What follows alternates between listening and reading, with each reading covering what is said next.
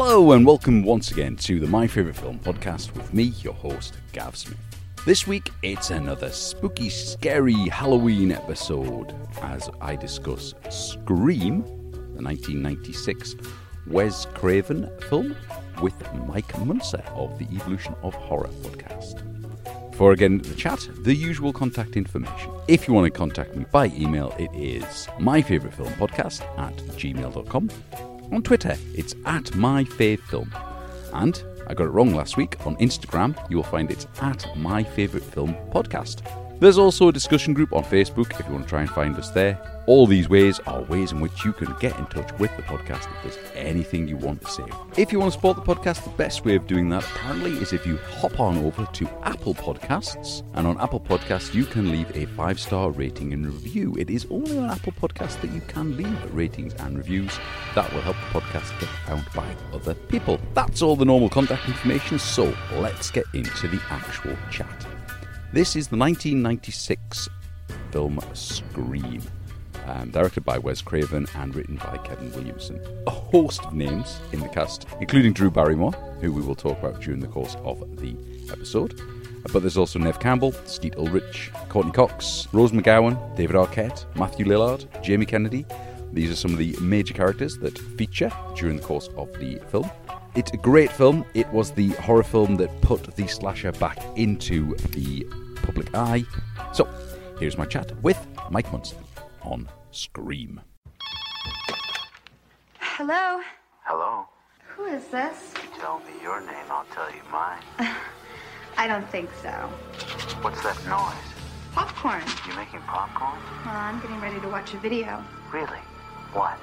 Oh, just some scary movie. You like scary movies? Uh huh. You never told me your name. Why do you want to know my name? I want to know who I'm looking at. Someone is playing a deadly game. It all began with a scream over 911. Someone who's seen one too many scary movies. Now he's taken his love of fear Hello? Hello, Sidney. one step too far. Do you like scary movies? He didn't make the rules. The Police are always on track. Don't answer the phone. Don't open the door. Don't try to hide.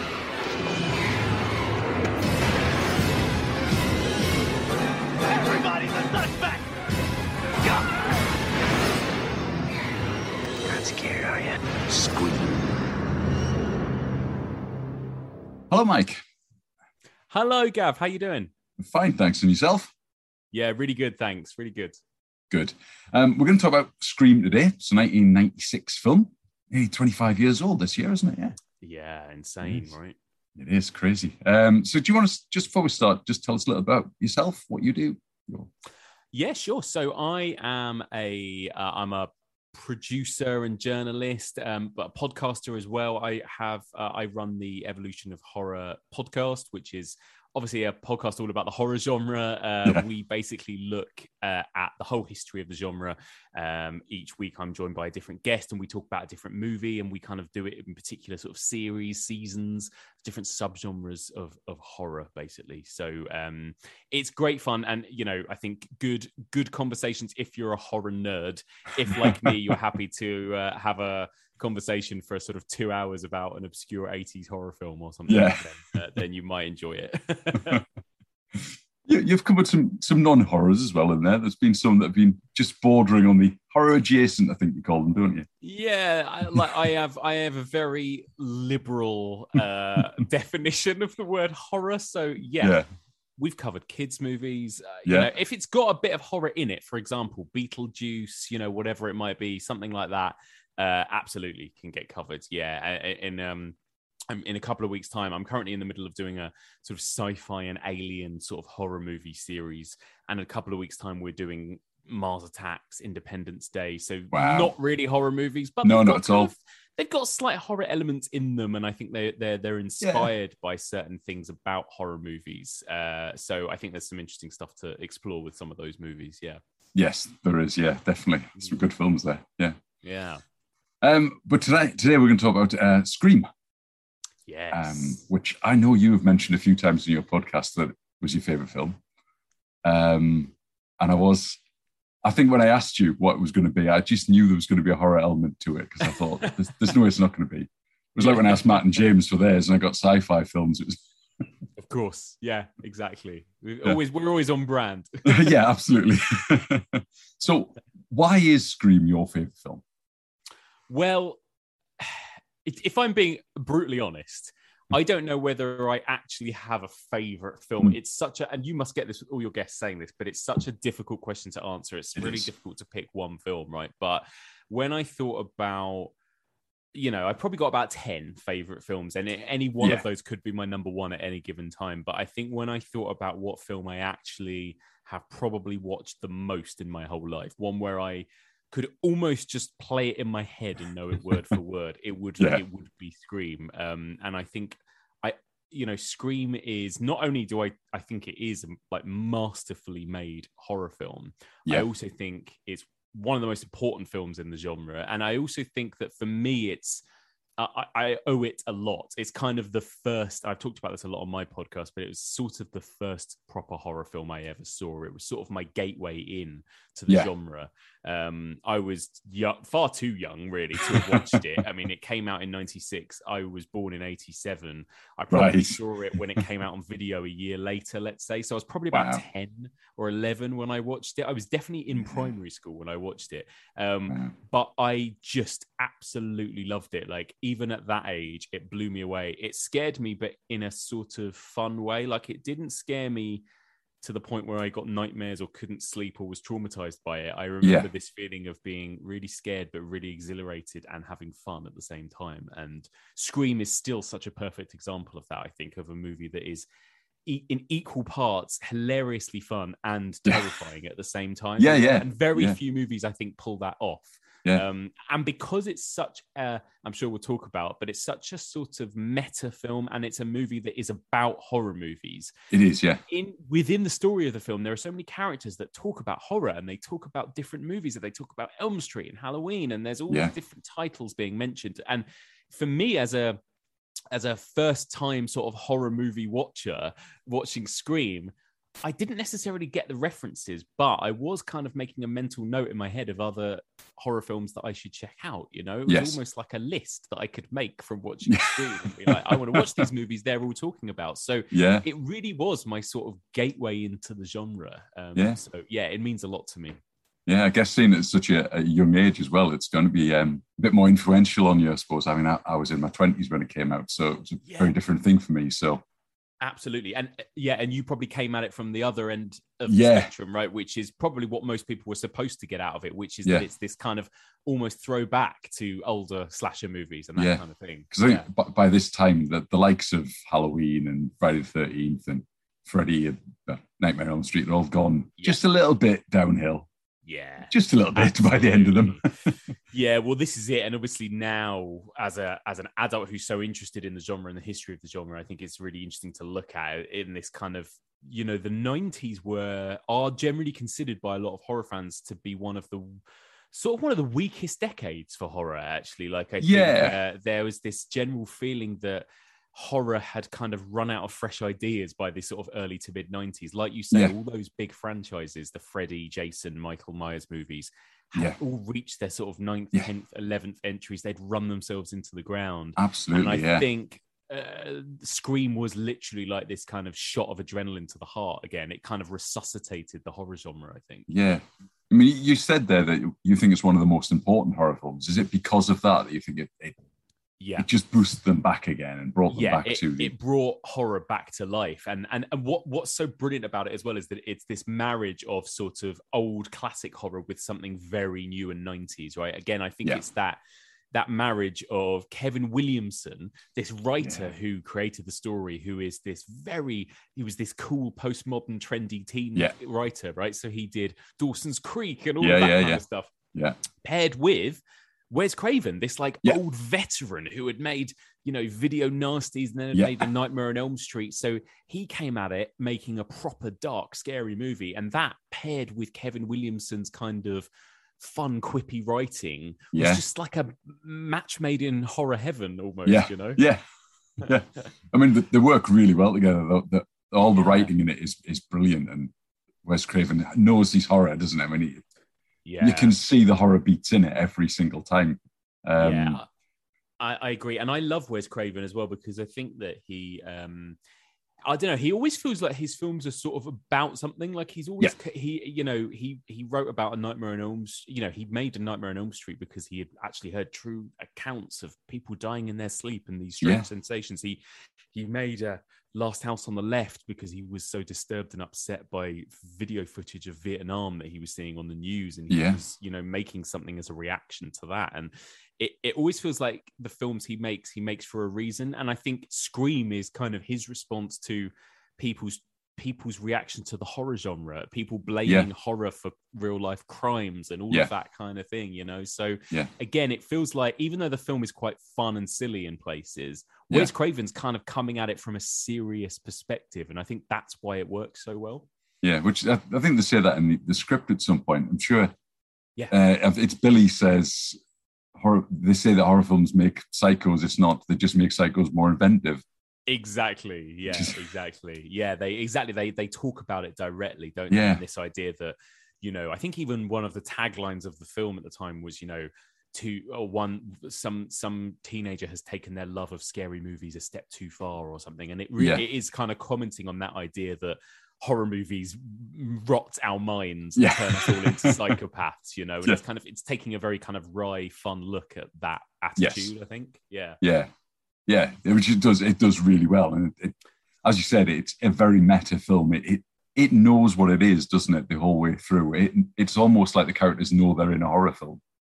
So, mate, like the t- like I, you know, I think something I appreciate more and more, especially the more movies I watch and the more I kind of know about the genre, the more I appreciate Scream for just how genius it is in terms of that tonal management, that tone balance. Because, like you say, it knows exactly what it's doing. It is taking itself seriously enough that you're really emotionally invested. You know, Yeah. the character of Sidney in particular, Yeah, yeah, she's she's very much playing it like she's in a serious film you know like Yeah. she's not doing anything with her tongue in her cheek really you know no, no, no. Uh, and then also there are these kind of slightly sillier funnier moments as well Yeah. but it all somehow works like it just works seamlessly i think Yeah, yeah, yeah. It's it's Yeah. it's really well put together. Like there's there's elements in it where the, the horror beats are just absolutely definitely there, but then Yeah. they don't use them. Uh, things like when Sidney's walking down the corridor in a house a few times, and you know, you do the Mm. whole thing. She opens the the door, and you expect when she shuts it because the music's there. There's going to be something behind it, but yeah there's, there's nothing there at all. Yeah, exactly. And again, Wes Craven? He's the master at that, I think, of Yeah. timing a good scare in the way that great comedians time a good joke. You know, I think Wes Craven is just a natural at knowing exactly when to come at us with that scare. Yeah. Yeah, because he, he builds up so many and then doesn't have a scare that when you actually do get one, you've been going, ah, it's, it's, it's not going to happen, but it does. Yeah. Incredible. Yeah. Yeah, really good.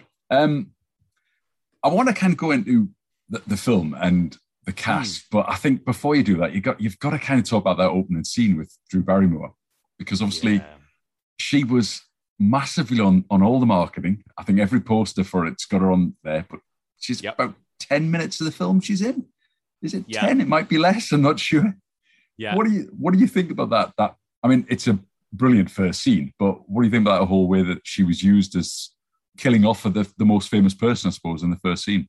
Yeah, I, I, it's incredible, isn't it? And again, it works on so many levels because I think you know I'm sure there is this element too of a throwback to uh, Janet Leigh in Psycho, right? Yeah. The- in some ways, the movie that was kind of the birth of the slasher genre. Yeah, yeah, of course, yeah, Uh, and you know that idea that Hitchcock kind of put Janet Leigh all over the posters. Everyone had to keep a secret what happened in the film. You know, there was all those gimmicks, and obviously this huge surprise when 30 minutes in she's killed in the shower yeah, and I think there is something of that throwback to, to Psycho in this, but also it's doing its own thing really cleverly because yeah, it is. um Oh God, it's. I mean, what can you? Uh, there's that opening scene is just. I think it's just the best opening scene. Oh, it's great, yeah, history. yeah. You know, um, it it kind of works almost as its own perfect short horror film, like a 10 minute horror Yeah. film. You know, it's just perfect from beginning to end. But putting Drew Barrymore in that you know, was was genius. Apparently, it was Drew Barrymore's idea. I think. Oh, right. She Okay. originally, I think she off, off got offered the role of Sidney, obviously because she was the biggest star. But she Well, was yeah, like, yeah. no, I want to do, I want to do that opening scene. Right. So okay. it worked out really fortuitously in the end. Yeah, she yeah. was, you know, in that iconic scene. But um, but yeah, it just sets you up for this feeling of absolute danger, doesn't it? Like you Yes. then just don't know what's going to happen when you open the film, and it starts off so normally. It starts off so Yeah. kind of playful and mundane as these Yeah. two characters talk, and this guy on the phone sounds. A bit, bit creepy, maybe, Bit creepy, but yeah. generally quite friendly. And then Yeah. it just the way that the the the the, the mood slowly changes like Yeah. across that 10 minutes and then it ends in one of the most brutal on-screen oh. murders Oh. you've ever seen right Yeah, and yeah. it, and, and like yeah that that shot of Drew Barrymore just sort of hanging from the tree with all of her guts hanging out you just go oh shit Yeah. well what is this film then and then you know it's it's and again that scene is played dead straight that oh, first Oh, scene is absolutely. played Yeah. dead straight like you're Yeah. watching a real dark terrifying horror movie Yeah. and then it becomes a different movie entirely but because of that opening scene you're just like you're on edge the whole time thinking okay is sidney going to die here is Yeah. gale going to die here you you you can't trust that anyone's going to No. make it you know A- Anyone could die in the film, couldn't they? Because Yeah. they've already killed off the biggest star they had in the poster. So yeah incredible everyone's fair game. That scene, I mean, the bit that always gets me is when she's standing just off the porch and her mum and dad have arrived back, but she's been stabbed so much she can't scream and she's Oh. trying to scream for a moment. That that always gets me. And then he drags her away on the. She's still got the phone in her hand. It's uh, yeah it's kind of cruel isn't it it's Yeah. like actually quite a cruel scene and again i think that's wes craven's Yes. input definitely because he, he he actually does have quite a cruel um he, he doesn't hold back on that kind of stuff because i think again he's of the belief that horror and death should be upsetting it should be yeah, horrible. Yeah. It should repel you. It should repulse you. And I think Wes Craven, as actually quite a, a moral man, really pushed that in his movies. And yeah, Yeah. it, it it doesn't give you an easy way out that because there are so many slasher movies. Obviously, at this point, like we talked about, the slasher had kind of run itself into the ground, Yeah. and they'd completely lost touch of what the slashers were about. Like I think when you go back to the original Halloween, it's a genuinely scary movie where you're really rooting for Jamie Lee Curtis's character, Laura Yes. Strode. Like she, absolutely. Yeah, she's the star. You want her to survive. yeah, But by the late 80s, suddenly the the cast members were just kind of cardboard cutout, Yeah. bad actors, you know, Yeah. thinly drawn characters. People were really just going to watch the killers go and Yeah. murder people. We were cheering for Jason Voorhees or Freddy Yeah. Krueger. Yeah. And I think that was something that Wes Craven was quite disturbed by with especially with Freddy Krueger and he kind of made a response to that almost with his film New Nightmare it's that Yes. sort of in the early 90s but Yeah. with Scream I think again he's kind of taking that idea of what we know about slashers how the teens are all just like pretty disposable they'll get stabbed a couple of times and then they'll be dead and it'll be like move on to the next scene yeah, and it, he does the opposite with this, doesn't he? Where it's like with Drew Barrymore, yeah, it's literally minutes. It's, Yes. it's minutes that she is just dying. Uh, Yeah, and takes like you a long say, is time, doesn't unable to scream and is stabbed and is slashed and then Yeah. calls out to her parents and then it goes on and she's dragged and she's yeah, it's really like it's Yeah. properly upsetting, isn't it? yes. Yeah. There's no glorification. No, not. No, it doesn't feel like it, does it? And and, And- it is, and it, it kind of is like a almost. It feels almost like a wake up call from Wes Craven being like, yeah, teenagers getting killed is not shouldn't be fun. No, you know? no. yeah, Yeah, and they also do that thing of of showing that the killer isn't the supernatural killer that we've seen in all the other slashes. You know, she manages to kick him away, push him away, and I think she takes off his mask, doesn't she?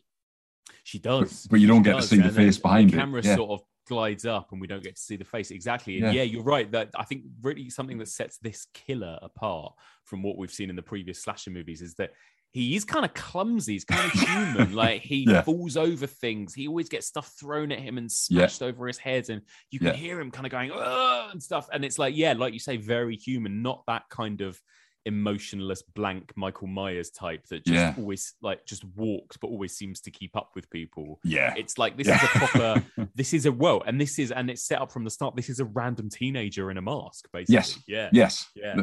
We know that from the start, don't we? Yeah, I suppose. As soon as they get into being back at school, we know it's been a, a teenager that's done it. Yeah, Yeah. I guess even from the way they talk on the the phone, their knowledge of Hmm. horror movies and the way they're talking about it, it's definite that someone younger. It's not an old Yeah. bloke or whatever. Yeah, Exactly. Yeah. Yeah. It's really Mm. clever. If you hang up on me, you'll die just like your mother. Do you want to die, Sidney? Your mother sure didn't. Fuck you, you creep. Yeah, so we then go from that first murder, and as you say, the whole tone changes immensely. We go to, uh, I don't know, a teenage school drama, I suppose. Yeah. We- I think, do we go? I think we go first to, to Neve Campbell's um, bedroom, We do. We And do. she's we go. We go typing to, away. We go to literally. It could be a scene from Dawson's Creek or Yeah. something, don't we? This kind of like it feels like you're watching a '90s, like you say, a '90s teen drama. Yeah. She's doing her homework. Her boyfriend comes in through the window, and they have Yeah, this whole yeah. conversation about she's not ready yet to have sex with him, Yeah, and like yeah. her dad comes in and he has to hide behind the bed, and yeah, Yeah. like suddenly feels entirely like we're in a a classic '90s sort of teen movie. Absolutely. Um, yeah, re- real kind of like calm moment almost at this It is. point, right? But, It's but it's also sets up Sidney as this final girl as well. But yeah, It does, yeah. It sets up a lot with her though, because it her dad then talks about the fact that he's going to be away for the weekend, and it's going to be the Mm. whole weekend, and exactly where he's staying and how he's going to get there. So there's a lot of exposition in there that can be used by someone that might not be too far away in that scene. exactly, Yeah. exactly. Yeah, it's great, isn't it? That's the thing. You, yeah, that, that, and that's the other great thing about this movie is that it holds up on rewatches. Actually, Yeah. like the one thing that I find really clever about it is that you can actually work out how these killers did what they did and who was where and when almost Yeah. you know when you watch it enough times and and, Yeah. it, and it and it feels like it actually works logically which is Yeah. not something you can say about maybe some of the sequels and rip-offs so yeah No, no, yeah. I mean, obviously, there's spoilers are absolutely fine in this, and I'll put a spoiler warning out beforehand. But it's, Yeah. yeah. as you say, the the fact that there's there's two killers, as we find out at the end, yeah you can see that throughout each murder that yeah, actually that must be that one, or maybe they were both Yeah. there at that time, both in the masks and whatever else. So yeah, Exactly. Yeah, and it, and it and it done. makes it more believable too, because it's like, how could one person have pulled all this off? Oh, yeah. and it makes so much more sense that there were two, really. yeah, Uh, and you know, that's a that's a great twist, I think, because I think the, the best twists are the ones that you go, oh yeah, of course, you know, and like that. Yeah. This one feels like it. It feels earned in a way. Yeah. yeah, it does. Yeah, it does. Mm. Yeah, so we then go from her bedroom to to the school proper, where everyone at school is finding out that there has been a murder, and we kind of meet up with the the whole, I suppose, the gang, as it were. Yeah. were. The gang. it's like the kind of like what they would have called in the 90s, like the Scooby gang Yeah. Buffy the Vampire Slayer or something. It is, isn't it? Yeah, It, it, it is Yeah. the, the the this is the quintessential 90s teen trope as well of basically the most beautiful looking teenagers you've ever seen in your life. Yeah. Like most of them look about 25 to Yeah, 30. absolutely. and they yeah. all look like models. It's like Yeah. teenagers do not look like this. They are spotty No. and greasy and gross, and like none of them look like these people. No. You've got uh, what uh, what's her name? Rosie Rose Rose McGowan. uh, Rose McGowan, uh, you know, Skeet Ulrich, who is like Yeah. this ripped, beautiful man as well, and like Matthew Lillard, Jamie Yeah. Kennedy, Neve Campbell. These Yeah. are amazing. I mean, but you know, that's fine. That's the trope of the era. They were all like this, weren't they? And Yeah. uh, but they're great. Again, you get a real sense of character, don't you, from Yeah, you all do. of these kids, and they Yeah. they sort of they sort of fill the archetypes a little bit of the teen horror, but not quite. So often with the teen horror movies, particularly from the sort of early 80s, like Yeah, yeah. the Friday the 13th type movies, you'd have the final girl who was kind of the sweet, sensible, sort of virginal one. Yeah. You'd have maybe the blonde girl that was a little bit more wild and promiscuous. Yeah. You'd have like the kind of jock and you'd have the nerd and you'd have Yeah. blah, blah, blah, blah, blah. And Yeah. they do sort of tick those boxes in a way, but not quite. They kind of are all interesting and they kind of subvert them as well as it Yeah, goes on. just a little bit. Yeah, just Yeah. just enough to keep you interested, I suppose. Yeah, And definitely. and make you think actually, I'm not sure what's going to happen here and who's going to Yeah. be bumped off next. I suppose on first watch, you've got no idea about the fact that two of that gang are actually the murderers. yeah, so- right. It's so true. Yeah. They're talking It's like through a about third of that group. Uh, yeah, absolutely. yeah. yeah, and actually, only two of them are going to live to see the sequel. So so true. Yeah, there's that great scene, isn't there? Like you said, when they're they're all sort of talking about the killer and the, Yeah. you know how they were killed and how they would kill somebody if they were going to do it and all of that kind of thing. And again, Yeah. there's something very creepy about it There is, yeah. when you watch it again, knowing, Yeah. oh God, yeah, these are these are these two psychopaths are here, Yeah. sort of talking, basically almost gloating about it, like the next morning, you know, Yeah. hiding in Yeah. plain sight. Yeah, Yeah, because Matthew Lillard's very much his character's really talking about how they're hollowed out and how to gut them and that type of thing. Yeah, yeah, yeah. it's very, very, good. very creepy the way he speaks about it. It But then, of course, Randy's character coming in with his horror knowledge because he's Mm. the, the horror nerd. Um, his he, I think there's certain points where you think he could be the murderer. oh, definitely. definitely there as a suspect, isn't he?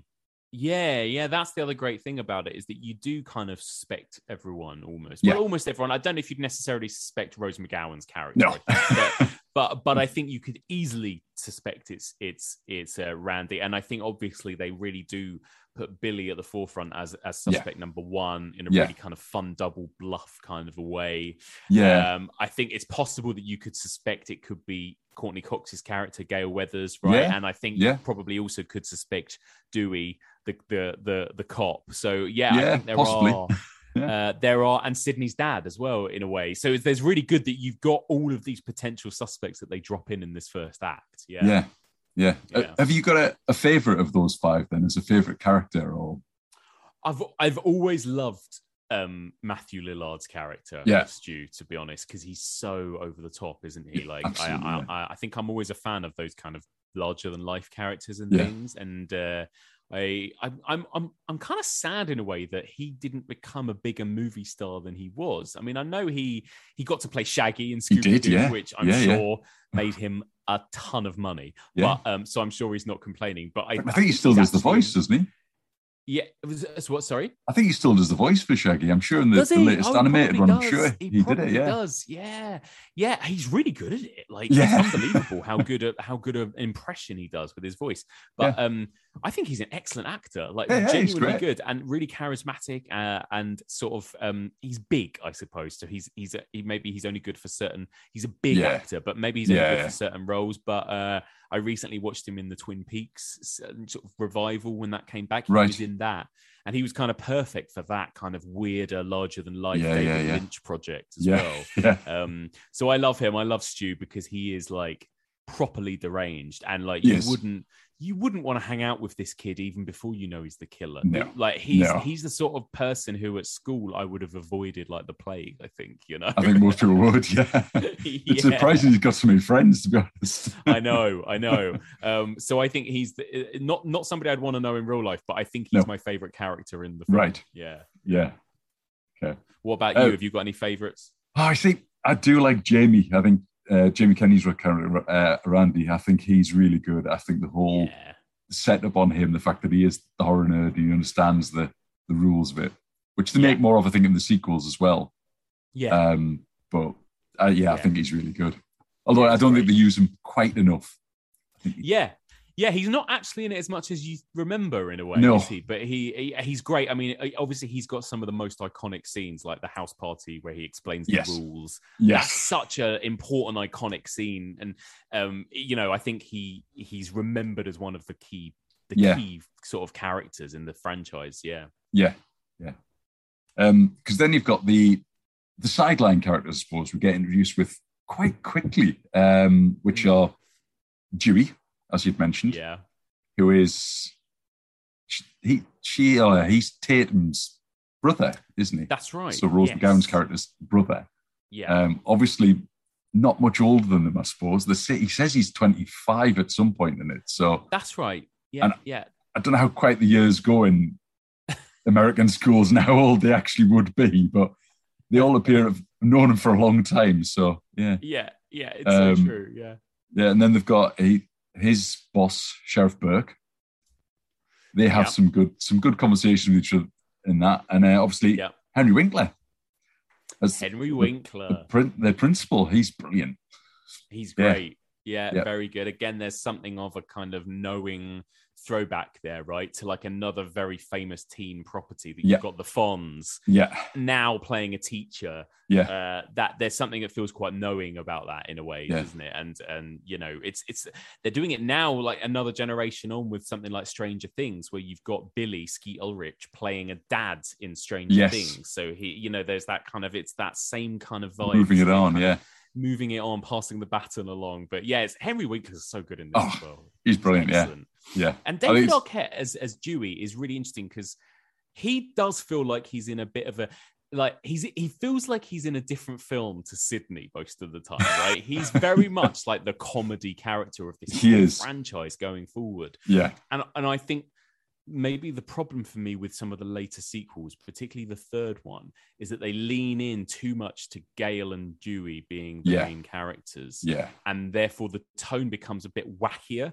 And Yeah. I think you know you've got to you've got to kind of anchor it with Sidney and that really kind of sort of more serious and dark storyline. I think I think Dewey Yeah. is better as a supporting player. You know. yeah. I mean, the the comedy elements there. There's there's a brilliant scene where Sheriff Burke and Dewey are are discussing the murder. And Sheriff Yeah. Burke starts smoking again, and Dewey's there with his ice cream, looking around his ice Yeah. cream, and it's just it just looks so comical. But you can see Yeah. exactly you can see the sort of I don't know the detective drama element of it's there, but they've just played it for laughs by having him on ice cream. It's just Yeah, Right. it's so true because it's uh, they they set him up very quickly as this like really rubbish cop. Like Yeah, he's going to absolutely, be yeah. completely unreliable and, Yeah. and and very kind of emas- emasculated, I guess, in a way, you know, and and all of that kind of thing. And they really kind of poke fun at that about him. Um, And yeah, the whole like uh, two detectives solving the crime thing. It doesn't really go there. Like you almost think at the beginning, is it going to be like a kind of seven type movie? yeah, where you've got these two policemen catching the killer, Yeah. but it's not interested in that at all, is it? No, it's like, slightest, yeah, no. like you say, they've got that one conversation, and then it's like onwards with Sidney and these kids. You know? yeah, because that's what it's all about, isn't it? It's about the kids. yeah, yeah. yeah, because this this film then opened up the whole teen slasher genre, I suppose. Because following this, there was oh, I can't remember what came after it. There was things like The Faculty Yeah. came out, and yeah. Know What You Did Last What You Summer Did last summer, yeah, Yeah. urban legend, Yes. yeah.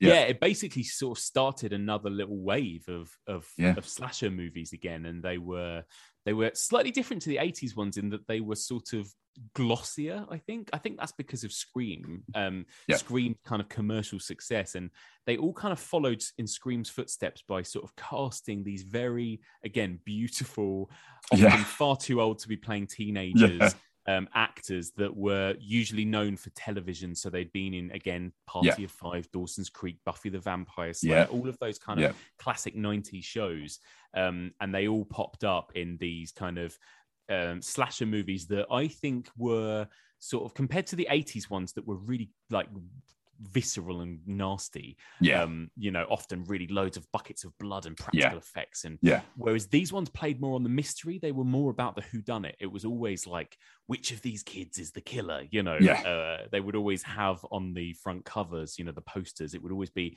the lineup of all the cars, yeah, all yes, of their faces. You know, yeah, be like, which one of these is going to be the killer? Which one's Yeah. going to be the victim? You know, blah blah blah.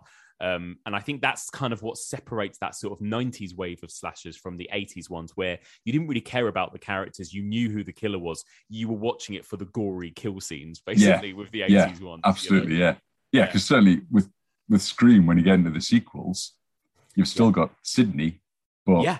you know that the killer was killed, well, and properly killed at the end of the first one. So you have got that thing of Yeah. Who is the killer this time, and then again with the, the third. And I must admit, Yeah. I've never I've never seen Scream before. I, I'll be honest. Yeah, do, do you know what? It's actually better. I think it's better than three, personally. Is it? But um, All yeah, right. it's all right. But but yeah, that's another thing that makes Scream, I suppose, a bit more unique compared to the Halloween franchise or Chucky or Friday the Thirteenth. It's not. It's not one consistent killer. No. Instead, it's one consistent final girl. The only the only thing that stays consistent through the Scream films is Sidney. Yeah. Um, whereas everything else really changes. The location changes, the killers Yeah. change, the setting changes. But it's uh, it's Sidney that the Scream franchise is really about. I suppose. Yeah. Yeah. yeah, which is a, a really different way of doing it, I suppose, isn't it? Yeah, Yeah, a nicer way to, in some ways. Uh, you know, I think a nicer way to do it because I think you you you find yourself more em- emotionally invested and therefore more scared. You know, more Yeah. more compelled. Yeah, It also gives you that thing of being able to work out a mystery at the same time. It's not just watching for the kills. There's a bit of a mystery in it as well of who could it be this time. yeah. It's a really Yeah. genuinely, especially this first Scream film, right? It's a genuinely good mystery. I think. Yeah. I remember even Yeah. 10, 11 year old me being really compelled by, oh, who is it going to be? Who's the who's Yeah, the yeah. person behind the mask? You know. Yeah, because they, they set up very, I mean, very early on, they set up that it could very easily be Billy that did it. Mm. And there's no, I mean, because they have the, ah, they have the scene where Sidney is attacked in a, in a house. Yeah. And obviously she's alone in the house. It's late at night and have the whole, you know, do you like scary movies? Phone yeah. call that, the phone that call is the Yeah. thing. Um, But then Billy appears as the police appear uh, in the window. Uh, Yeah. And he has, I love it. This is the most dated thing about it, right? The fact that he has a mobile phone and therefore he's a suspect. Yeah. Like, if there was anything ever that was going to make this movie feel more sort of mid 90s, it's that. The fact that it's like this, like, there's even like a chord of music when the Yeah. when a mobile phone When it drops. out of his hand. it's like, oh my god, this like big brick phone, and it's like, oh my god, he's got a mobile Yeah. phone, therefore he's a Yeah. killer. Um, because really- the police then, it's- yeah, sorry, go on. I was just saying the police then said, "So why do you have a mobile phone?" It's like yeah. because I have. What were you doing out and about with a mobile phone? It's like what? Yeah, I. This is why I'm so interested to see how they're going to update that with because there's a Scream Five. It's coming out in January, so it's really soon. It's already been filmed, um, but uh, it will be the first one without Wes Craven, but it will be um, the same cast: Neve Campbell, Courteney Cox, David Arquette are all back. So that'll be interesting. But how you know you can't. It's a, you can't really keep up this whole phone call thing really in No. this day and age. Not So now, no. We'll see what happens. We could track your phone really easily now. yeah, exactly. Yeah, yeah, yeah, it's gonna be very different, isn't it, from that point of view? yeah, Yeah. yeah. Because there's a few things yeah, like, like that. you said, but like you say, it is a really good mystery, and I love the, the fact that that's it. Bam, first, f- like you know, first attack sequence, and we think we know who the killer is now, Yeah. and and then the way it kind of takes twists and turns from there is great because it it plants enough seeds of doubt. But it also still keeps lingering in your mind that it could be him it because could still be him. oh, yeah. somebody calls her when he's in jail. But Yeah. you're allowed one phone call when you're in Yeah. jail. And it's like, it still Yeah. could have been him. And there are loads of, you know, I think, again, it's just, it really masterfully kind of builds that mystery, I think. It is. It's really, it's really well done from that point of view. Yeah, because that, that, as you say, that thing about the, the phone call in jail. Yeah. I think um, Neve Campbell's character brings that up. Sidney says that to him at some point, doesn't she? Yeah, she does later Yeah. on. Yeah, exactly. So it's, yeah, it's clever, all that stuff, I think. Yeah. But that phone call that she gets whilst she's in jail is so ridiculous because Yeah. It's it's at her friend's house. So her Yeah. friend's mum picks up the phone. Yeah. Is Presumably- Sidney there, please? yeah, this this guy on is Sidney there, please. yeah, I know. I know. I always think about that. I'm like, what what did he sound like when he spoke to Tatum's mum there? You Yeah. Because presumably it's either um, Billy that's making the call or it's Stuart that's making the call. Yeah. So Yeah. Billy you'd, either you'd assume it must be Stu, right? Because I was Yeah. thinking, even if Billy did do that while he was in jail, that's a bit of a risk, isn't it? 'Cause Yeah. he'd be in like a busy police station, assumably, you know? Yeah. Yeah. yeah. so you assume he, he rang Stu and then Stu's rang to make that call. Yeah. So Yeah. at which point Tatum's mum knows that Stu is the one that was on the phone that then threatened her. Yeah, it's true. Well, I guess she, I guess he must have had the voice thing on even Yeah, when he possibly. spoke to the mum. Yeah. Um, but it is funny. Yeah, I, ju- I just love that idea that because it was the 90s, they all had to call each other on landlines. And so Yeah. had to do that thing that we all had to do in the 90s, which is like speak to the mum and go, hello, Yeah, can I speak hello." to so and so? Uh, Is Stu, is, is Sidney in? Uh, I love it. I love it. It's so I can good. threaten her. Yeah, it's so funny. But yeah, you're so right about that. It's such a funny thing. Like that whole scene is hilarious. And then and then Dewey kind of coming out of his bedroom but being a bit too late and like you know Yeah, with his it- gun. yeah, with his gun. Yeah, it's it's it's hilarious. I love it. Someone on the phone, I need my gun, yeah. Yeah. Yeah, because he then picks up the phone, doesn't he, and just kind of goes, "Oh," and obviously it's dead at that point anyway. yeah, exactly. Exactly. we obviously have Billy the ghost face killer attacking Sidney. Mm. Um, we assume it was Billy at that point, actually, on rewatches. It must have been. Yeah. Billy that was- It probably was. one. Yeah, it probably was. Makes sense, wouldn't it? Mm. Um, and they then go back to school, don't they? They they have there's lots of mentions I think here about uh, Sidney's mother because Gale Weathers turns up and she mentions about the fact that there was a, a rape and murder a year ago. Yeah. Um, which they kind of just keep teasing that bit in a little bit Mm. now and again. Um, and I think Yeah. they showed some TV footage of Cotton dragged away in a police car. Obviously, he comes back into it in the sequels. Yeah.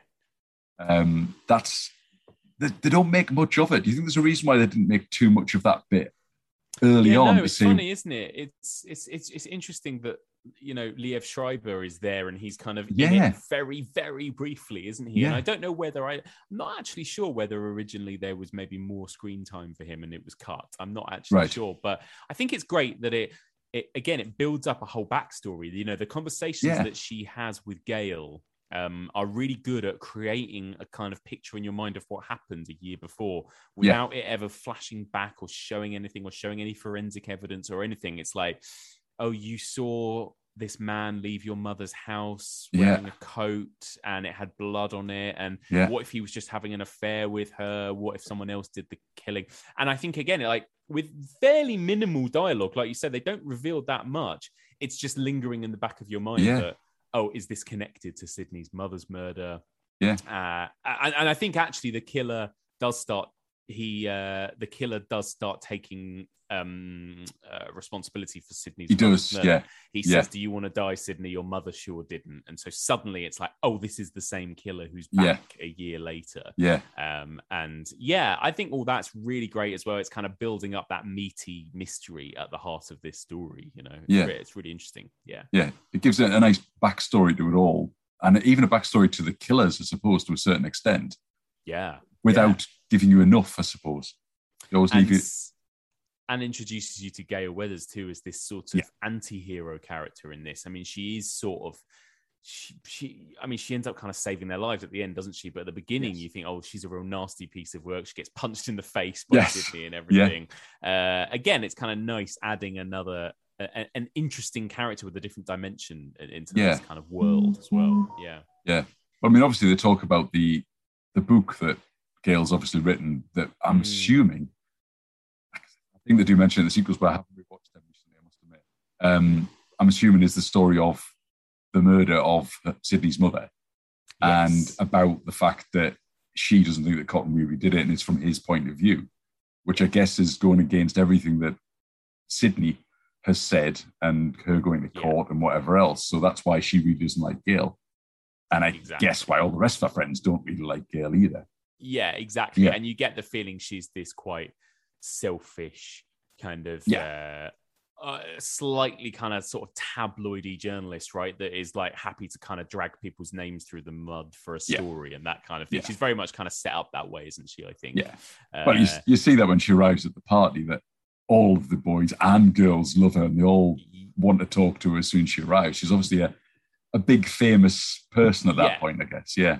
Exactly. It's so true. Yeah, exactly. But actually all she's doing is spying on them without their permission. kind of thing. Yeah. So, yeah. It's all very it's all very like news of the world. yes. yes. yeah. Because um trying to think, so now we we go back to school.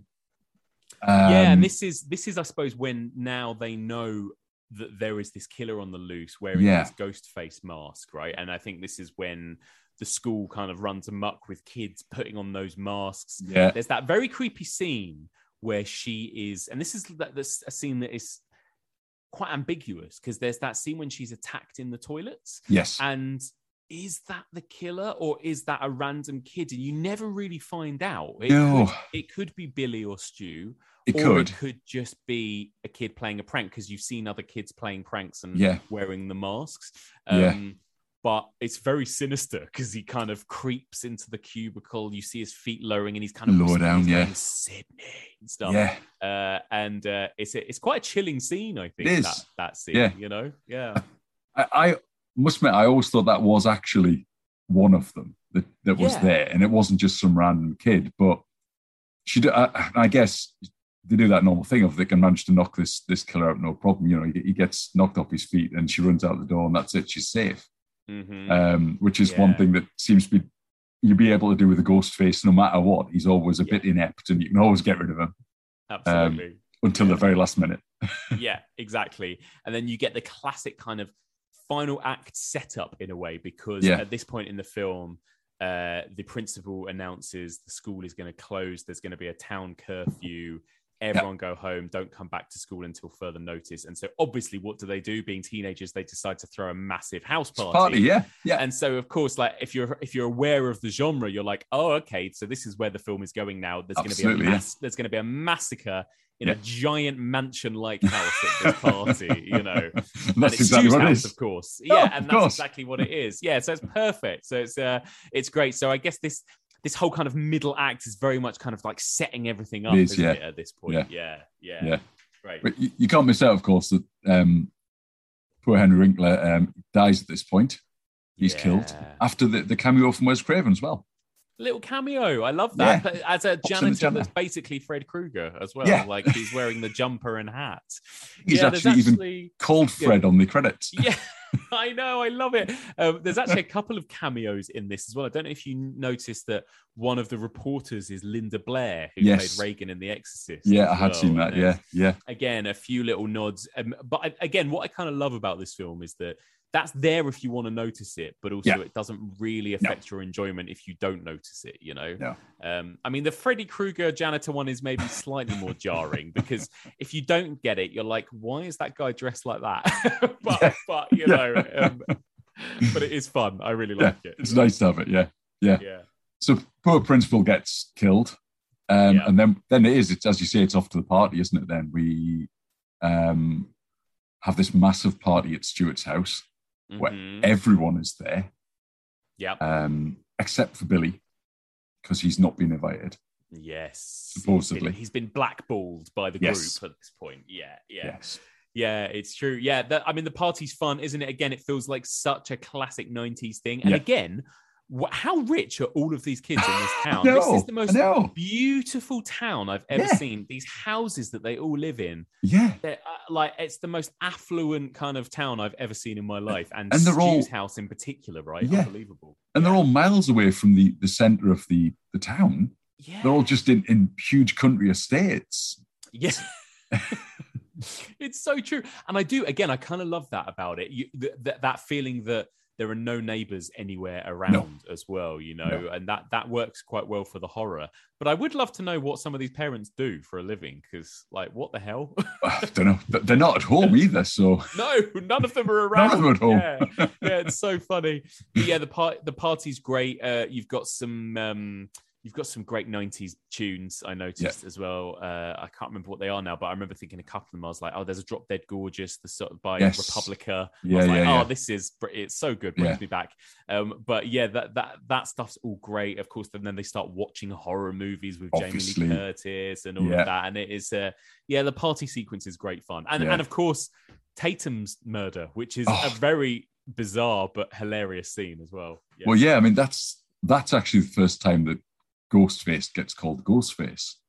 It's kind of that's where it's all come from from that point. Because before that, it was just the murderer, and obviously they found the costumes available for. I think it's Father Death on the the costume that Dewey shows the, the sheriff. But yeah, yeah, yeah. she calls him Ghostface, doesn't she? yeah, that's right. Yeah, please don't kill me, Mr. Ghostface. I want to be in the sequel. Yeah. Yes. yeah, it's great.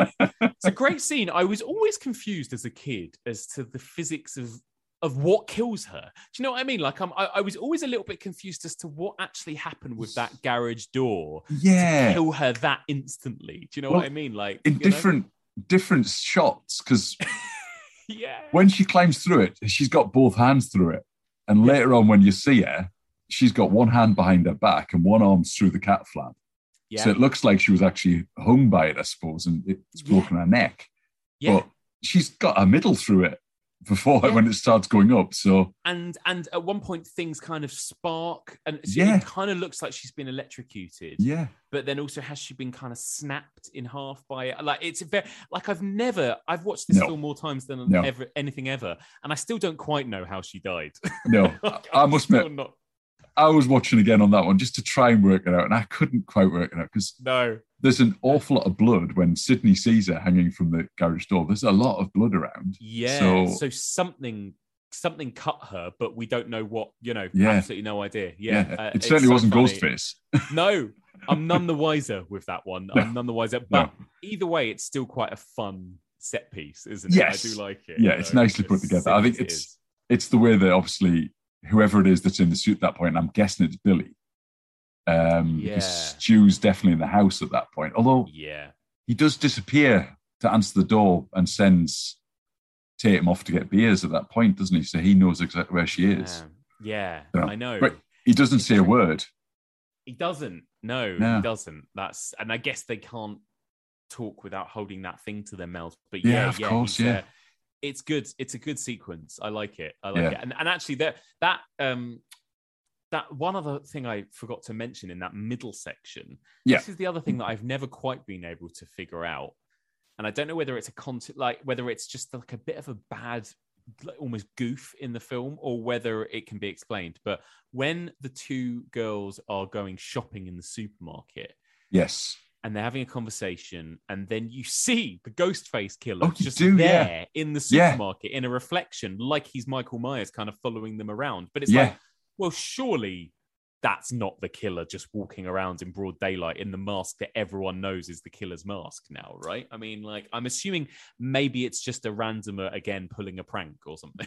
Could be. But the, the, as you say, they make nothing of that at all, do they? Because No. I think it, then that's when it skips over to Dewey and the sheriff having their cigarettes and ice cream conversation. That's right. When they're then saying that it's basically Sidney's dad that they think is the murderer because he never turned up at the hotel and whatever else. Yeah, and the, the, yeah, Yeah, and there's that other moment I think that maybe comes after that when they're on the balcony, the two girls having a chat.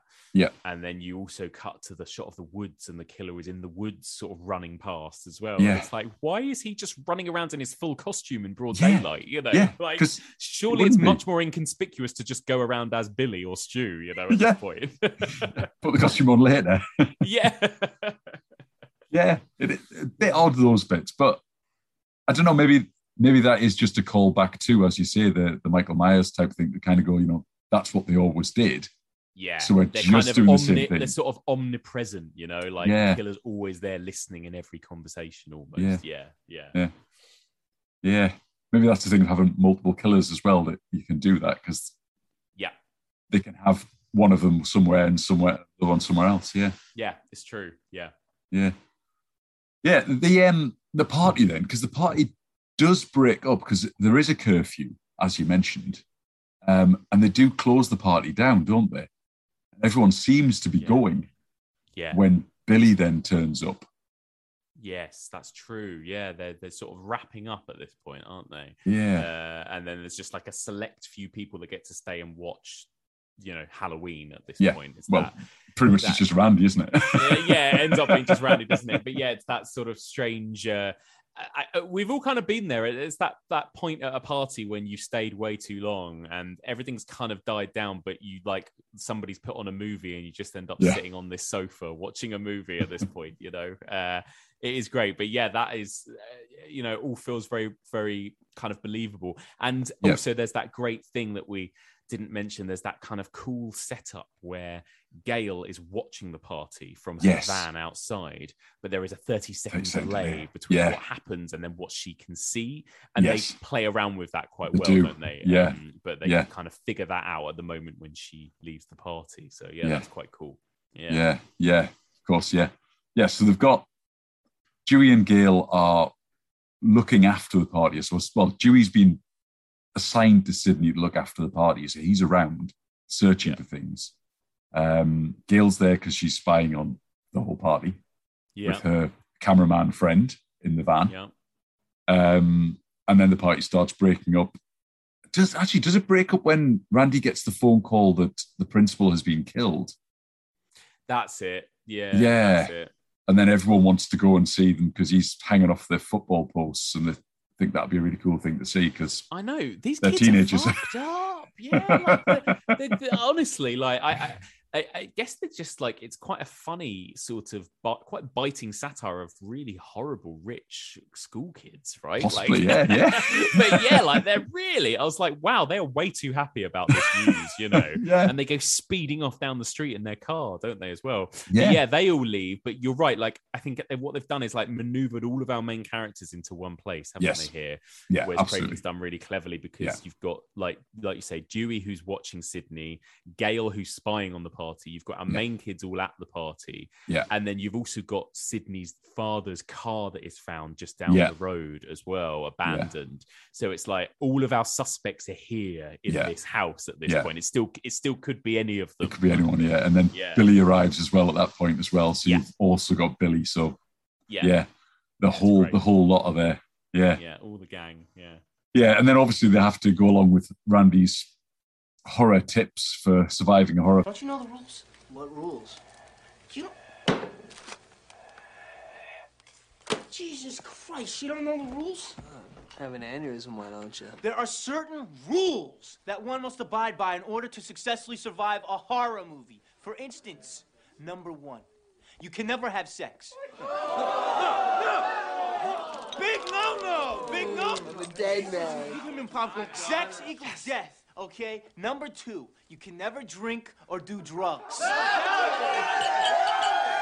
No, the sin factor.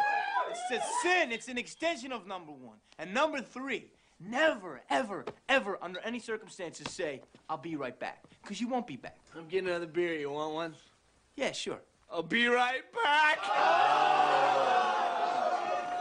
You see, you push the laws and you end up dead. Okay, I'll see you in the kitchen with a knife. See, Sidney disobeys the main one there by going off with her boyfriend to the bedroom to have sex. So Yeah. that puts her in line for being killed.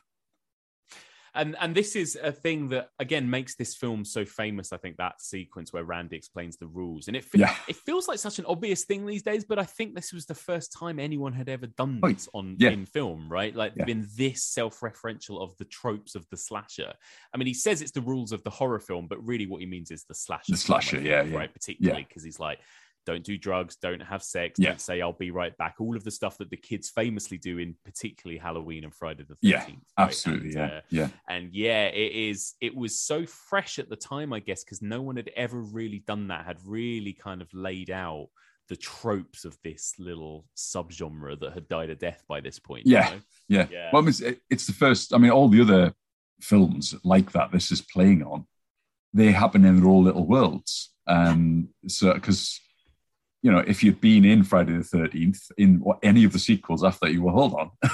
yes I, I'm not going there. That that'd be a stupid thing to do.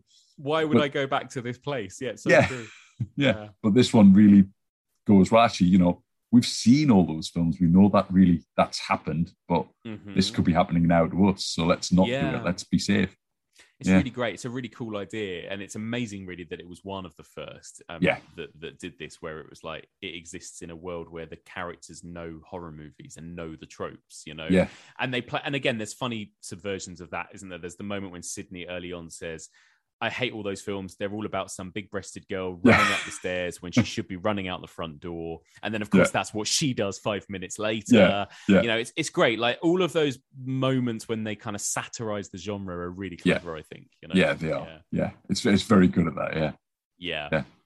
Um, so trying to think what happens next now. So they have everyone's done what they're doing. Uh, well i guess now this is the moment when uh when billy and and and sidney they've they've had sex Yeah. and uh and then he is quote unquote murdered isn't he, he yes, is, of uh, course. just at the moment again when you start to suspect it could be him because she says oh you're allowed one phone call and Yes. you know just as just as that kind of like thought swings back towards him Yeah. he is then killed like looks like he is actually murdered on screen in front of your eyes Definitely, yeah, so yeah, it's uh, yeah.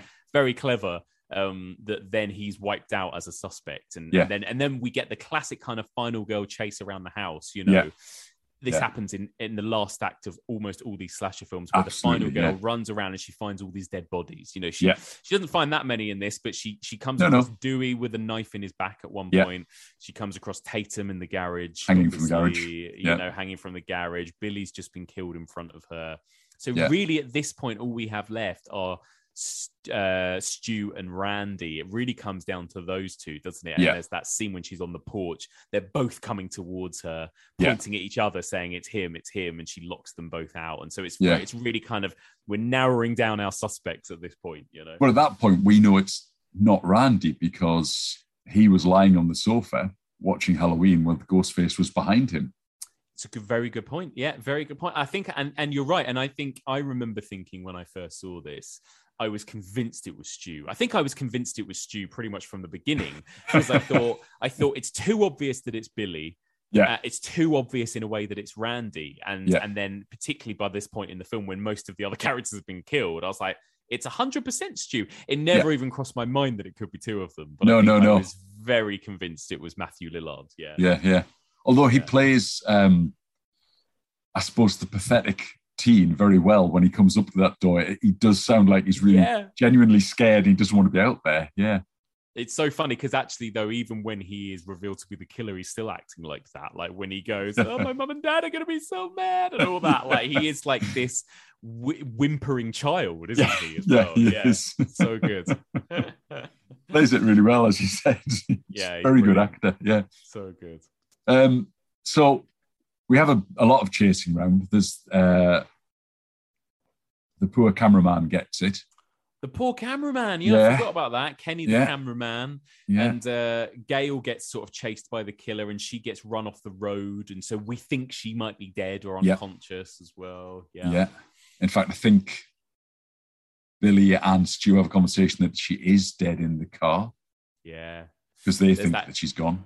That's it. There's that great moment as well in when Sidney's being chased when she gets into the car and the killer is trying to get into the car. He's got the keys on the outside. Yeah. You kind of see him crawling through the boot Through the the boot, yeah. and everything. Yeah. That's all great. I love all that. Yeah, it's nicely put together, isn't it? That bit, yeah, yeah. And then the chase back into the house where Billy's alive Mm. somehow. So we now know it's not. Well, we now think that Billy could still be a suspect, I suppose, but Billy's alive. Um, Matthew gets in. Matthew Yeah. Lillard rather gets in. Um, I'm just trying to think now because it all No, actually, this bit goes just crazy, doesn't it? This so point, it? basically, so Billy comes stumbling down the stairs. Then they let Randy in first, and Randy says, "Oh, Mm. Stu's gone mad," and then Billy shoots Randy that's you know, right. presumably at this point dead. He shoots Yes. him in the chest, revealing him to be the killer. So Billy is the first killer reveal we get. That's right. Yeah. And with that, you know, before you have a, a moment to think about the logistics of that, of being like, hang on, how could he be the killer? Suddenly, then she runs into Stu, and then he Yeah. says surprise, and she's kind of cornered by the two of Yeah. them in the, in the and he the- gets the in voice house. box out, doesn't he? At that point. Yeah, yeah, Yeah. and then you've got the amazing again this is uh, uh, something that all the 90s slashers had which is like the killer's monologue where they explain everything to their final girl before they kill her basically um, Yes. um, it works so well with this movie though i, Oh, I yeah. love everything that happens from this point till the end in the, Yeah. that kitchen those two guys just absolutely losing their minds and Yeah. stabbing each other Yeah. and oh they're so scary the two of them as well i think Yeah. i think it works so well this final act you know It, it does. I mean, they're, they're definitely they've gone proper psycho at that point, haven't they, on each other? They just Yeah. want. It, I mean, it, it appears to me that you know Stu's character at this point, he just wants to murder people. That's why he's in it. He Yeah. doesn't have a motive at all. He just enjoys the chase. Yeah, Um, he is. He's a genuinely kind of just deranged kid. He Yeah. was that. He was that kid that would have like tortured animals when he was little, right? He's that. Ki- Hold on, Whereas spiders, Billy, like stuff for spiders and things. Yeah, yeah, exactly. Whereas Billy has a motive. At He does. You know, Yeah. He explains to her that. I mean, it's a really stupid motive. Yeah. But he explains to her that his dad was having an affair with Sidney's mum, and so Yeah. that's the reason why his parents split up and his mummy abandoned him, and so Yeah. that's why he murdered Sidney's mother and now is murdering Sidney. Yeah. It's ridiculous. And again, I kind of love that these two characters are portrayed as so pathetic. Like they Yeah. are really pathetic, aren't Oh, they? yeah. These kind of Yeah. whiny, whimpering mama's boys who Yeah. uh, are just children. Like they're just like horror movie geek children that, Yeah. ha- you know, have completely uh, lost their minds. Basically, Yeah. it's great. Completely lost the plot, haven't they, at this point? Yeah. Yeah, yeah, Yeah. So good. um, yeah. And then, so at the, after all, all the stabbing of each other, because yeah, they, there's a lot they pull out. Sidney's father, who they've got tied up in the closet, Yes, just to prove that it wasn't him, that there was a good reason why he wasn't at the hotel. Exactly, Um, exactly. So their plan is they're going to frame it so Yeah. that it looks like he went mad and massacred a load of kids. So in order to convince the police that this was the case, they have to stab each other in order to look like they've been wounded as well, so they don't look too suspicious. So yeah, Yeah. it just. And I've heard Wes Craven talk about this, where he just kept saying, "More blood, more blood!" Like they were bringing on these fake, you know, these buckets of prop blood, and um, the people on set were going, "This doesn't look realistic. Like this stab wound wouldn't draw this much blood." And Wes Yeah. Craven was like, "Doesn't matter, more. It needs more." And he just and it, it's so good. I think it works so well. But that like beautiful whiter than white interior of this house is Yeah. just coated in blood throughout this final act. Yeah, and it's it just, does. I love it. It's so It's good. great. It's even it's silly things like when he, he goes mad he's searching for Sidney and he goes into the front room and he's cutting up the the feather cushions. Yeah. All the feathers get stuck to the blood that he's got all over his hands. He's just got feathers coming off him. So good. It's so good. And all the while this is going on, the final act of Halloween is playing on the TV screen Yes. where Jamie Lee Curtis is running and screaming and being attacked in the Yeah. closet from Michael Myers. Yeah. And that's the moment when Sidney bursts out of the closet with the umbrella and Yeah. stabs Billy. Like it's so all of that stuff is so Ah. good. Yeah. Brilliantly put together, yeah. Yeah. Yeah. It it it does mirror to a certain extent what's going on in Halloween, doesn't it? As you say, so it's it's copying a little bit of what's going on there, but just turning It it, a really little bit. Yeah, Yeah. It's Mm. really it's very clever. I love that. yeah. And then you have all the final jump scares because Gale gets back up. yeah, they all keep coming back to life. Yeah. Gale comes back up, tries to shoot them, and they knock her out again. Yeah. And then I think Stu's the first one to actually die. He she actually kills him in one go. She smashes the TV on his head Yes. because she thinks she she stabbed Billy. Then she kills Stu. Then Billy comes back. Then Gale comes back and shoots him. yeah. We think it's over. Randy comes back to life. They all scream again. Just another jump. Uh, yeah, another jump, and then Randy says, "Oh, this is the moment in the movie when the killer, you know, comes back for one last scare." And then Billy comes back, and then she shoots him in the head. It's great. By this Yeah. point, it's gone fully Oh, yeah. ridiculous. yeah, absolutely. I think it's earned that. You know, by this point in the story, it's been, Yeah. it's it's it's the action and horror has escalated so well. I think that by this point, you're just having a blast, aren't you? Yeah. think, you know. Oh yeah, uh, all of those extra jumps and people come back to life at the end is just it's it's Wonderful. perfect. Yeah, yeah, yeah. So and I suppose it sets it up as well. They must have thought at some point while they're making it, we could do a sequel. Yeah, Yeah, even the d- characters say, don't they? Stu says these days you've got to have a sequel. You know? Yeah, yeah, because he wants to come back for it, doesn't he? Yeah, yeah, yeah. And I guess they knew that a franchise was going to be possible. I guess, but yeah, yeah, Yeah. absolutely. yeah. So, um, and then that's that's basically it. Yeah, Everyone's okay, or our main characters are okay. Sidney's Yeah. all right. Her dad's okay. Um, Dewey gets hospital treatments, he's going to be okay. Mhm. Um, and Gale's got another story to tell, yeah, that's it. having Yeah. found herself another cameraman, which I don't know where she finds the other cameraman from. No, She has someone there.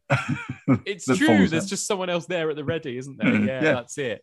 She's she's yeah, she's left alive, still reporting. Dewey gets kind of uh, wheeled out on a stretcher, still alive, doesn't he Yeah. as well? And Mm. uh, and yeah, we get that kind of lovely kind of pan all the way up uh, into the sky and that big aerial shot of the house. But it's great. Yeah. It's a lovely, lovely, satisfying ending. I always It think. you know, yeah. movie. yeah, yeah. But there, is that very quick jump of just Ghostface's face comes across before the titles come on, just yeah. randomly. Little final jump. Yeah, Yeah, just. What was that? yeah. I love it. So to- much fun. I had to take it back to work out what it was because, like, I didn't quite see that. yeah, it's so good. It's so much fun. I love it. Yeah. Um, so that's pretty much the film. Um, yeah, It is quite a short film, um, which Yeah. a lot of horror, horror films are on. It doesn't need any extra time in it. Um, No, it zips along, doesn't it? I mean, I, I don't feel like it slows down or gets boring No. for a moment. This film, you know, no, great. it just it just goes from scene to scene, doesn't it? It goes from, as you say, the the horror of the first scenes to high school drama to Yeah. bit of a, a mid season, a mid chase that you get in any horror movie to the the Yeah. final act. Yeah. yeah, Yeah. absolutely. Have you got any favorite scenes that we may have missed out? Well, obviously, the opening scene is like the greatest in cinema history. but so that is definitely my favorite scene. And I love the entire kitchen scene with Billy and Stu. I really do love that. I think it's kind of it's kind of bookended by the best scenes in the film, I would say. Yeah, in a suppose so, way, yes. Yeah. This this film. But um other than that, I think I just love the general kind of hubbub of the scenes happening in the school as well. Like I love the kind of madness in the school Yeah. of kids running around in masks and all of that stuff as Yeah, well. because it's probably what would actually happen, isn't it? I suppose that Yeah, people would go a bit mad and that, that real feeling of this absolute kind of circus happening at this Yeah. Mm. school at this point. You know, um, yeah, it's great. I mean, there are just I just love all of it. I love all of it. What about you? Any favorite scenes? Ah, uh, that first scene, as you say, that starting scene with Drew Barrymore is absolutely fantastic. It's one of, as you said, I think at the start, if it was just a little short horror film on its own that you found Yeah. somewhere on YouTube, you think that's brilliant. They should make Yeah. a film of that. Just Um, perfect. yeah. Yeah, it's just nice to put together. Yeah. Mm, Um, mhm. How do you think it holds up against other slasher movies then? Well, I think it's probably the best. I think, but you know, like I, I've got. So everyone thinks Halloween is the greatest Yeah. slasher movie of all time, right? And I do. Yeah. I think it's you know up there. But I think that Halloween for me has got more lulls. It's like you are. Yeah. There's a long old section in the middle before Michael Myers starts killing people when we're we're, we're spending time with the teenagers. And for me, the teenagers just are not as fun or entertaining or interesting or as well written or as well performed as these ones in Scream. Yeah. I think that the pacing for me in Scream is better than Halloween. Yeah. Um, so I prefer it to that. I've got another favorite, favorite slasher movie, um, which which is Black Christmas. I don't know if you've ever seen Black I have. Yes. Yeah. I Um, haven't seen the remake, I must admit, but I've seen the original. Yeah. Yeah, don't worry about the remake, but the right, okay. original is just wonderful, and like that is maybe I don't know, uh, almost, almost. I love that even more than Scream. Like I think Black Christmas is just Oh, amazing. yeah. I think it's like masterfully made. It was the first one as well. You know, I think Yeah. I've, I, you got to give it credit for being the first one. It even came before Halloween, and Yeah. just it has an incredibly creepy atmosphere. It almost feels like a kind of Christmas ghost story or Yeah. something. You know, there's something about it that feels really spooky and fun, and it's got some amazing set pieces in Yeah. that as well. And the killer in that film is really scary and deranged. I love Yeah. it. I love Black and, and Black Christmas is uh, definitely an inspiration for Scream as well. Actually, I mean, Yeah, the the killer whole- in Black Christmas is called Billy. Even you know, Oh, yeah. Yeah. Yeah. It's the whole thing of him being, being on the phone as well and using yeah, phones. of course, the phone calls. Yeah, yeah, exactly. I think when I first saw Scream, it, it brought to mind Black Christmas to me because of the phone call thing, but Yeah, the, the killer's in the home with me sort of thing. Yeah. just a genuinely chilling movie and again Yeah. i think i think fantastic characters in that as well um so i i love black christmas but it scream is probably top for me it is it's really difficult but it's it's i think again it's the movie i've gone back to over and over and over again it's funnier and and if you want one that is just pure scares maybe halloween is better than scream because halloween Yeah. is a bit more serious and scary and dark from the you know Yeah. beginning to end. Um, and Nightmare on Elm Street, I think, is incredible as well. Yes. That- They're, they're both kind of up there for me. But um, but yeah, Scream is, is for me the most enjoyable. Yeah. And what do you think about the sequels then? Oh, that I mean, none of them compared to the none of them are as good. I, Right. I think Scream Two is excellent. Uh, I think I've got maybe some nostalgic love for Scream Two. Actually, Right. I don't know whether it's actually that excellent, but you know, I watched Well, it young and I They I do remake that first scene, don't they? it's a really fun first scene. I think the that that opening scene is indicative of of the film as a whole, which is that it's like it's very clever and very smart and very fun, but it's not actually scary. Like that No. scene that goes on in the cinema is a really cool scene, Yeah. but it, it doesn't have any of that suspense or terror that Drew Barrymore's scene has in the first Yeah. one, you know. And I think Yeah. that's probably the case with the whole film. It, it's it's a great sequel. It's really fun. I really enjoy it. I've probably watched it almost as many times as the first one, but it's not actually as good a horror film, probably as the No, I agree, yeah. Yeah. You know, uh, Scream Three is not very good. Sadly, I No. think it's pretty pretty bad. It's got some amazing moments and it's got some cool ideas. So the third Yeah. one obviously is the one where the, it's all set in Hollywood and it's about people making a stab film. That's what Yeah. they call the film version Yeah. of what happens. And there are some really interesting ideas about. Um, there's almost some kind of pre-Weinstein stuff going on about Sidney's mother and the way she was treated by producers in Yes. the 70s and stuff Yeah. and there's also some really cool stuff about sort of returning to her trauma by going back to these kind of literal movie sets of what we saw in the first one so she Yeah. goes back to the set of Stu's house and Yeah, yeah, yeah. that stuff i think that was really cool and they it should have done more with that but they didn't instead they spend a lot of the film with Gale and Dewey kind of running around in this sort Yeah. of Scooby Doo mystery, and it's like and played for laughs, and it's Yeah. not as, it's not as good, sadly. I suppose at that point, Courteney Cox was at the height of her friend's fame, and she was then that's so married to. David Arquette, and they were the Hollywood couple, weren't they? So they They were. they just They played and- on that, didn't they? It's so true. And I think there were lots of behind the scenes reasons as well as to why the film came out the way it did. I think that the um, Columbine murders had just happened. And because of that, Yeah. the film was quite heavily censored. A lot of the gore was taken out. People were Yeah, worried yeah. that it seemed insensitive at the time. And also Neve Campbell's, I think, availability. I think she was on something else Right. or starring in something else. So Oh, okay. she ca- only came on set for a few days. And that's why she's not in the film that much. And her scenes No, feel kind of thinking that, yeah. separate from the rest of the Yeah. film almost, you know? Yeah. Um, so I think all of those reasons make Scream 3 feel a bit disjointed, unfortunately, and, and not as tight. Um, and Scream 4, I think, is really good, genuinely Right. good. Like, I think it, it, again, it could have pushed the ideas further, but it's like, okay, now somebody is making a reboot. And also, it kind of tackles these questions about what happens now that horror has changed. People don't care about slashers. The whole postmodern slasher thing is over. Now Yeah. we're in an era of torture porn, and they talk about yeah. Saw Saw movies and this kind of thing. And it has some quite fun ideas about that, about Right, okay. new generation of kids and new generation of horror. Yeah. Um, so yeah, I think that one's slightly more interesting than Scream Three. But Okay. you know, as as sequels go, I think they're all all right. They're Yeah. just not a patch on the first one. Yeah. Fair. Well, very rarely they are. It's, yeah, uh, exactly, exactly. In fact, I think Casey says that very early on in the um, that first scene. Yes, how. Nightmare on Elm Street's the, the first one's good, the rest of them are all rubbish. Yeah, which I love because obviously very much that's Wes Craven having a dig at his own movie with the sequels that he had nothing to do with. Yeah, you know? absolutely. Yeah. Yeah. What about the TV series? Have you seen any of the TV series? Ah, yeah. I watched the, T- first one, and that was it. It ma- I don't know about you, but it made me feel like a really old man watching the TV series because, like, Did you feel now- old? yeah, I know, right? Well, this is it. It's like it's so, it's it's not made for for No. me anymore. Like No, that, I I felt so much like, oh, this is made for a kind of Gen Gen, Gen Z.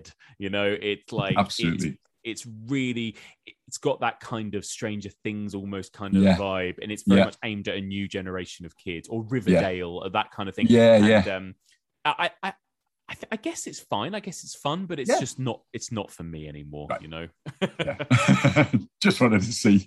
yeah, exactly. And I am genuinely excited for Scream Five. So Yeah. Scream Five is coming out in January, and it's it's being directed by um I can't remember their names, but they're the two guys that did that horror film Ready or Not from a few years ago. I don't know whether oh you yeah. that film. Yes. Yes. Really good. It's a really yeah. good film um, about a woman on her wedding night, and then you know her family have this crazy games, yeah. tradition of Yeah. playing this game of hide and seek with murder. Yeah. And it- actually, it's got quite a good balance of horror and comedy that maybe you might Yes. quite want for a Scream film. So it'll be Probably interesting to see exactly what you want. Yeah.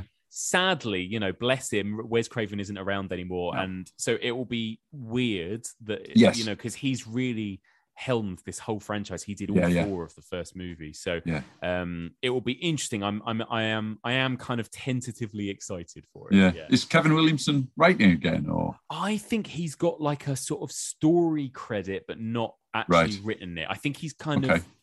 I think he's been involved in the story, but he's not written it. So Right. again, we'll have to see. So it's so basically all new people, you know. yeah? Yeah. Um, is there anything we've missed? I don't know. I'm just trying to think now. Yeah, I don't know actually. Um, I think that's co- it. I covered it quite well, haven't we? Yeah. Big question then. It's the tough Yeah. end. Can you sell this film to me in 30 seconds? Oh my god. I mean, all right, let me try this. Uh, Scream is the best horror movie of all time, and it is the best movie of all time because it is a fundamentally a, a really scary movie. This is a movie that, from the opening scene, especially the opening scene, you'll be on the edge of your seat, terrified.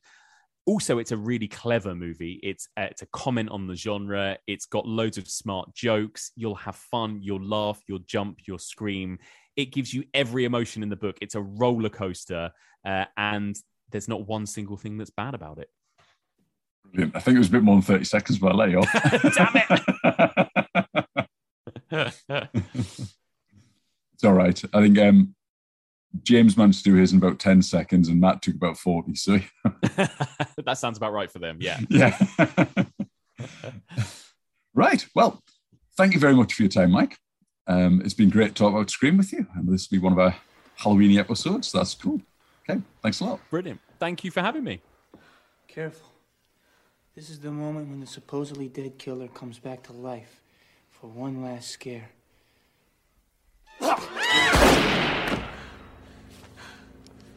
Not in my movie.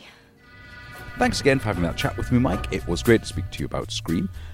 Now, at this point, we would normally say, next time on the show, I have such and such talking about their favourite film, which is, and I then play a trail. I'm not doing that this week. No. Because next time is going to be a bit of a special show. I had another chat with Mike Muncer, and we talked about our 10 favourite horror films. 10 of his, 10 of mine. I think we had a bit of a crossover, and two of mine matched two of his. But I think we managed to round it off and get 20 films over, overall. So, next time, two weeks' time, the 29th of October, so two days before Halloween, it will be a top 20 scary horror films ready for the Halloween weekend. So it'll give you an idea of some films you could be watching over the weekend just to get you ready for the scares. So no trail this time, but there will be a trail on the next show. For me, for now, till then, bye bye.